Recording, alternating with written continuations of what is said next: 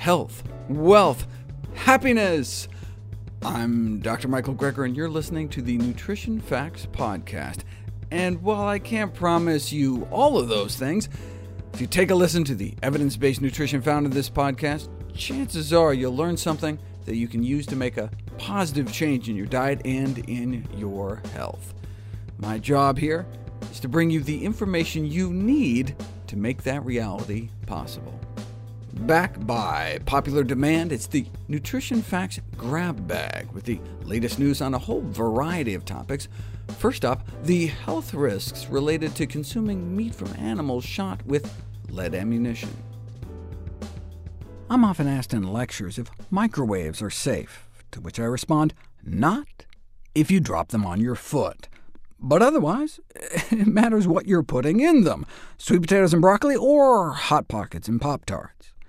Similarly, when I was exploring the safety of hot sauces given their potential for lead contamination, I had the same reaction. It matters what you're putting it on. Uh, when I think toxic pollutants, the first thing I think of is the aquatic food chain. Uh, we know, for example, that giving people even just a 7-ounce portion of a high-mercury fish like tuna or swordfish once a week, that's about a can and a half of tuna's worth a week, can quadruple mercury levels in the blood within a few months. Uh, what about lead? A dietary intervention with not one but five portions a week significantly increased blood concentrations of toxic metals, including lead. Even though the background intake of lead was found to be disturbingly high, the seafood intake increased it by about a quarter. Um, but from a public health perspective, it's important to recognize that the amount of seafood that they use in that study far exceeds the, the, the intake of most populations. Lead can also bioaccumulate in other animals, but half of our dietary exposure to lead probably comes from plant foods. Animals shot with lead ammunition, though, may present a special case. We know lead is toxic and banned from most household items in developed countries, except for lead ammunition, now likely the greatest largely unregulated source of lead that is knowingly discharged into the environment in America. Uh, but not just discharged into the environment, but into the meat itself. People generally reject the idea of injecting toxic substances into food, except when it involves hunting wild game. 80% of ground venison was found to contain lead. No surprise, given the hundreds of metal fragments that end up in deer carcasses after being shot with standard lead-based rifle bullets. An impossible number of fragments to pick out by hand, especially because some of these fragments are microscopic. Using X-rays, Researchers have shown that during penetration, expanding lead core bullets typically release hundreds or thousands of fragments, or even millions, tens of millions of microscopic lead particles per gram. So uh, one serving could have a billion particles, uh, though they were nanoparticles, extremely tiny, about the size of viruses. The only good lead, though, is no lead. Even very low levels of lead exposure can result in brain and nerve damage. Yet Most hunters may not be aware about the health risks related to consuming meat from animals killed with lead ammunition. Children may be at risk for losing IQ points, which could reduce their future prospects. A common response from hunters, though, when confronted with the risks of lead exposure may be, oh, look, I've been hunting for years and I'm fine. To which this physician responds, Ah, but just imagine how smart you could have been. Our next story features some revealing new research on diet and autism. It turns out the original randomized controlled trials of gluten and casein-free diets may have been complicated by parental expectation bias. Uh, here's the story. The first randomized controlled trial to put a gluten-free, casein-free diet to the test for children with autism reported significant improvements in attention problems, less aloofness, fewer needs for routines and rituals, and improved response to learning after a year on the diet, whereas there was no significant difference reported before or after in the control group.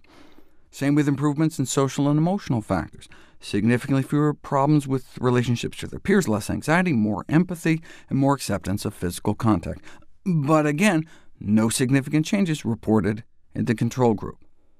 Significantly fewer communication problems, too, more facial expressions better, eye contact more responsive, and fewer things like eh, meaningless word repetition in the diet group, whereas no significant changes in the control group. And in terms of cognitive factors and movement, after a year on the diet, there were significant improvements in the ability to judge dangerous situations, and expanded personal interests, and a lower likelihood of being inordinately restless or passive. Now, the problem with this study is that they relied mostly on parental report. Uh, they asked parents questions like these before and after the year-long trial to see if they detected any differences. Why is that a problem? I mean, who better knows the day-to-day -day functioning of children than their parents? Yeah, they could have had some impartial observer come in before and after and make assessments, you know, blind to which group the children were in, uh, but those would just be like snapshots in time. Who better than the parents to know what was going on with their children? The problem is the placebo effect. I mean, here the parents are investing a great deal of time and effort to maintain these strict diets.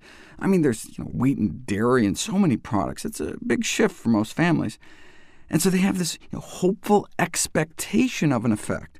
So while the families in the control group did nothing special that year and reported no significant changes before and after, the families in the diet group uh, you know, put all this work in, and so when asked if their kids appeared better, their opinions may have been impacted by their expectations of benefit.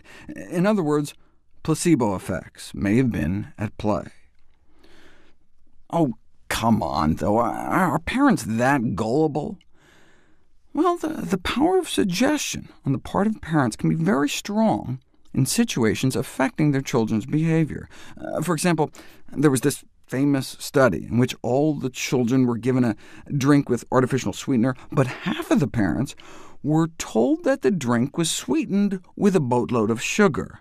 And the parents who thought their children had received the sugar drink rated their own children's behavior as significantly worse. So in these autism studies, you know, it's possible that parents were unconsciously looking for positive changes in behavior and ignoring or explaining away negative changes. So ideally, what we need are double-blind studies, where kids are given foods made to look and taste the same, but one food has gluten and casein and the other doesn't. The kids don't know which is which, the parents don't know which is which, even the researchers at first don't know which is which until they break the code at the end. In this way, the behaviors recorded after the food challenges couldn't be you know, impacted by preconceived ideas or biases. OK, so why didn't this study do that? With regard to design, the researchers concede, it might be argued that a double-blind study might have been ideal, with all children on the diet, gluten and casein could have been secretly administered, for example, in capsules with you know, wheat flour or powdered milk during you know, specific altering periods. Then parents and caretakers would have been blind to who was still on the diet and who was, unbeknownst to them, actually off the diet, secretly getting gluten and casein. Then we could eliminate the placebo effect, eliminate that expectation bias. So why didn't they do it? The researchers refused to do it because they were so convinced that gluten and casein were harmful that from an ethical standpoint, they just couldn't bring themselves to give these kids gluten or casein. The kids in the diet group seemed to be doing so much better, and you know, they had seen cases in which kids appeared to relapse when those proteins were reintroduced back into their diet, and so they just couldn't bring themselves to slip them any on the sly. I understand that, but if they were really so certain that gluten and casein were bad, then by designing a less-than-ideal study, they were potentially dooming scores of other children by failing to provide the strongest possible evidence. Here's a question. How do you improve immune function in children and adults under physical or psychological stress? Here's your answer. Natural immunomodulators are getting more and more popular, things that might naturally regulate our immune system. That popularity, however, often brings over-optimistic claims and mediocre effects. Such mythical beasts have been sought after for centuries. The current market is full of all sorts of supplements promising the golden fleece, inexpensive, no side effects, yet actively boosting our immune system. Many simply repeat unjustified claims with hardly any science to support them. On the other hand, there, there is beta-glucan, which has undergone 10,000 scientific studies and clinical trials. Wait, what? Beta-glucan is the fiber in nutritional yeast I talked about before, able to decrease episodes of common illnesses in young children. But what about in adults? First of all, why can't they just come up with a vaccine against the common cold virus? Because there is no single common cold virus. There are hundreds of different viruses implicated in causing cold-like symptoms. So that's why there's so much interest in finding a general, non-specific immune booster across the board. Beta-glucan supplementation can increase the levels of immunoglobulin A in the saliva within four days at a daily dose of 400 milligrams, but not 100 milligrams. So the amount found in about 2 teaspoons of nutritional yeast a day, but not a half teaspoon. IgA is an antibody that plays a crucial role in the immune function of our moist membranes like eyes, nose, and mouth. One teaspoon's worth didn't do much until they exercised. Two hours after a strenuous 50-minute bout of strenuous cycling in a hot, humid environment, uh, those who had been on the yeast beta-glucan did get that IgA boost. Beta-glucans failed, however, to boost the antimicrobial activity of white blood cells taken from subjects who had been taking like a tablespoon's worth a day. Uh, what we care about, though, are clinical outcomes. Do those consuming beta-glucans suffer significantly fewer infections? OK, how about a double-blind, randomized, placebo-controlled nutritional study to see if yeast beta-glucan can improve our immune defense system? 100 people followed for 26 weeks, 50 getting about a tablespoon of nutritional yeast worth of beta-glucan a day, 50 getting placebo. And they just counted how many episodes of the common cold they got, and there was no significant difference. Now, if you just look at the first half of the time during cold season, there did appear to be fewer infections in the active group, meaning the beta-glucan group.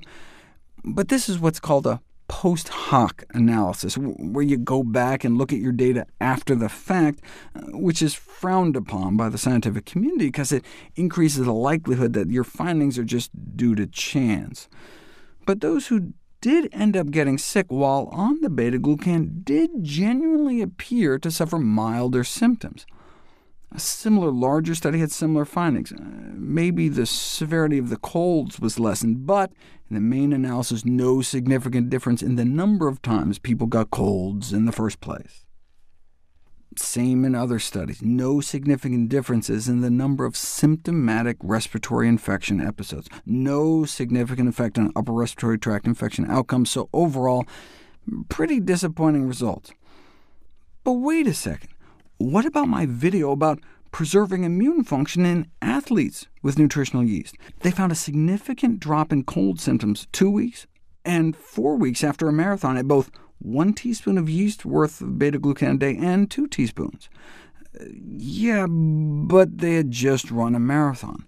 OK, but that's counteracting the effects of physical stress. What about mental stress? Stressful life events can impair our moist membrane defenses, such that psychological stress has also been shown to increase susceptibility to the common cold, getting more colds and worse colds than people under less stress. So let's see if we can help. And indeed, those taking about a teaspoon of nutritional yeast a day worth of beta-glucans for 12 weeks were 60% less likely to report experiencing symptoms like sore throat, stuffed or runny nose, or cough strongly suggesting that bakers, brewers, and nutritional yeast beta-glucan is able to counteract the negative effects of stress on the immune system. And they experienced 41% greater vigor, which is a measure of that encompasses you know, physical energy, mental acuity, and emotional well-being. So they just felt better, too. Put all the studies together, and yeast beta-glucans do appear to have immune-strengthening effects, at least in children, and those under physical or mental stress. To see any graphs, charts, graphics, images, or studies mentioned here, uh, please go to the Nutrition Facts Podcast landing page. There you'll find all the detailed information you need, uh, plus links to all the sources we cite for each of these topics. Be sure to check out my new How Not to Die cookbook. It's beautifully designed, with more than 100 recipes for delicious, health-promoting meals, snacks, beverages, desserts. Uh, not just every recipe is healthy, every ingredient of every recipe is healthy. All Greenlight whole plant foods, and of course, all the proceeds I receive from the sales of my books all goes to charity. NutritionFacts.org is a nonprofit, science-based public service where you can sign up for free daily updates on the latest in nutrition research via bite-sized videos and articles. Everything on the website is free. There are no ads, no corporate sponsorship, uh, strictly non-commercial. I'm not selling anything. I just put it up as a public service, as a labor of love, as a tribute to my grandmother, whose own life was saved with evidence-based nutrition. Thanks for listening to Nutrition Facts. I'm Dr. Michael Greger.